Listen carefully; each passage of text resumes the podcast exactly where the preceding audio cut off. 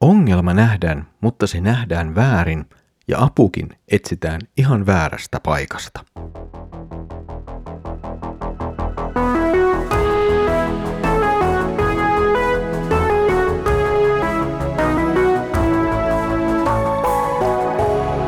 Kirjoitusten pauloissa. Tervetuloa mukaan Kirjoitusten pauloissa Raamuttu-podcastin pariin. Minä olen Mikko ja katselen teidän kanssanne nyt yhdessä profeetta Hosean kirjaa. Edellisellä kerralla oli edessämme Jumalan tuomio Israelin epäjumalan palveluksesta ja samalla myös viesti siitä, että Juudalle tulee käymään lopulta ihan samoin. Tänään tuo tuomion sanoma jatkuu.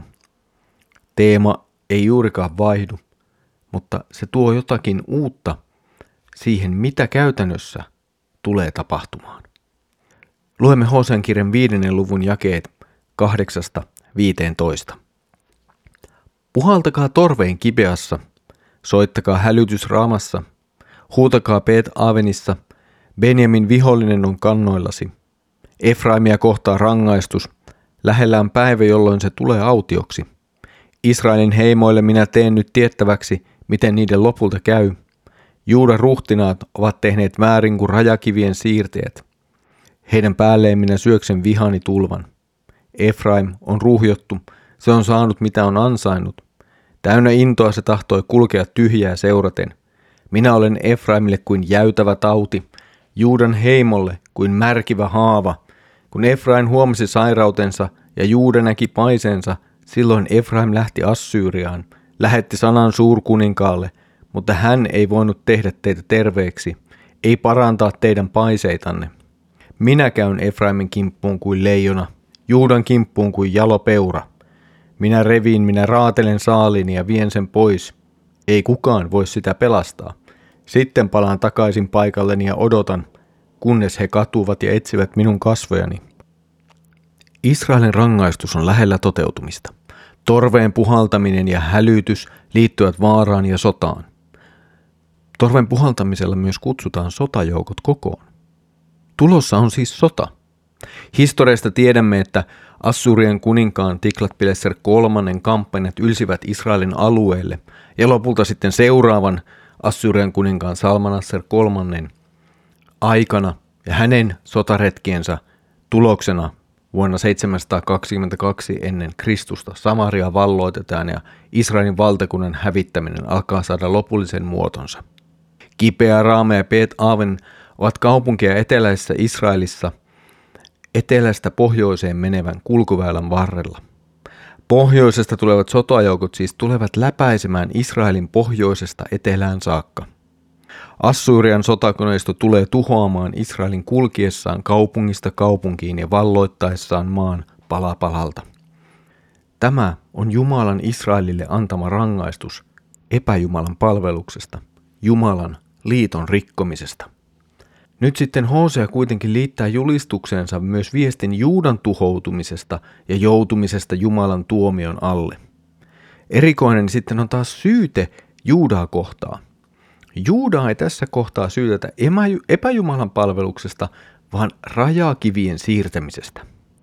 Tämä toimi, siis rajakivien siirtäminen, on kuitenkin vastoin Jumalan lakia. Jumala oli määrännyt kullekin Israelin 12 heimolle asuinalueet ja niiden rajat. Nyt Juudan johtajat olivat kuitenkin ottaneet Benjaminin heimon alueita ja liittäneet niitä Juudaan. Tämä oli vastoin Jumalan tekemää liittoa, ja siihen tulee nyt tuomio. Jumala heikentää sekä Israelin että Juudan kansoja, ja tämän kuvana on Jumala erilaisina sairauksina näissä kansoissa. Israel tai Efraim, kuten sitä tässä kutsutaan, tajuaa oman heikkoutensa ja lähtee etsimään siihen apua – mutta ei etsi sitä Jumalalta. Historiallisesti tiedämme, että Israel kääntyi sekä Assyrian että myös Egyptin puoleen.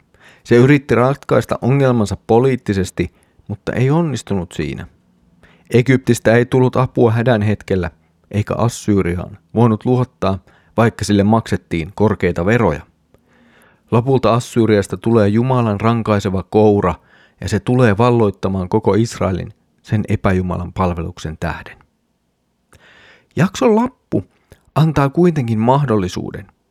Jumala on ottanut ensin Jumalan suojelevan kätensä pois kansan päältä, mutta silti odottaa, että kansa kääntyisi Jumalan puoleen ja saisi tulla armahdetuksi. Jumalan rankaisun päämäärä ei siis lopulta olekaan pelkästään tuhota, pelkästään rangaista, pelkästään tuottaa kärsimystä. Rangaistus on toki ankara ja inhimillisesti katsottuna täydellinen katastrofi, mutta sillä on joku muu päämäärä kuin vain tuhota. Sen tehtävänä on kutsua kansa tunnustamaan syntinsä ja ottamaan vastaan Jumalan armon. Siis Jumalan rankaisutoimi, Jumalan todella kova tuomio on tarkoitettu myös samalla kutsumaan kansaa takaisin, ei vain tuomitsemaan. Ja tässä näkyy hyvin se, että Jumalan lopulta viimeinen sana, se viimeinen tahto on aina armahtaa ja antaa anteeksi. Mutta jos ihminen ei tähän suostu, jos hän ei jollakin tavalla ota tätä vastaan, niin sitten ihminen saa, mitä ansaitsee, eli Jumalan tuomion.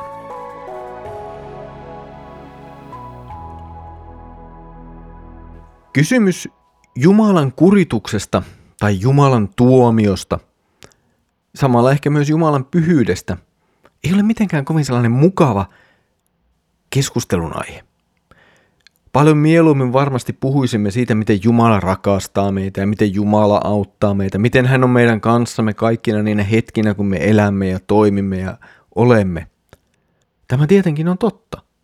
Jumala oikeasti rakastaa meitä. Hän auttaa meitä. Hän on meidän kanssamme. Ja parhaiten tämä näkyy nimenomaan Jeesuksessa Kristuksessa. Jumala tuli ihmiseksi kärsimään ihmiselle kuuluvan rangaistuksen, jotta kenenkään ei tarvitsisi tulla tuomituksi.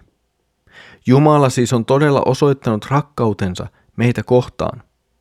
Mutta tästä rakkaudesta käsin hän myös kurittaa meitä.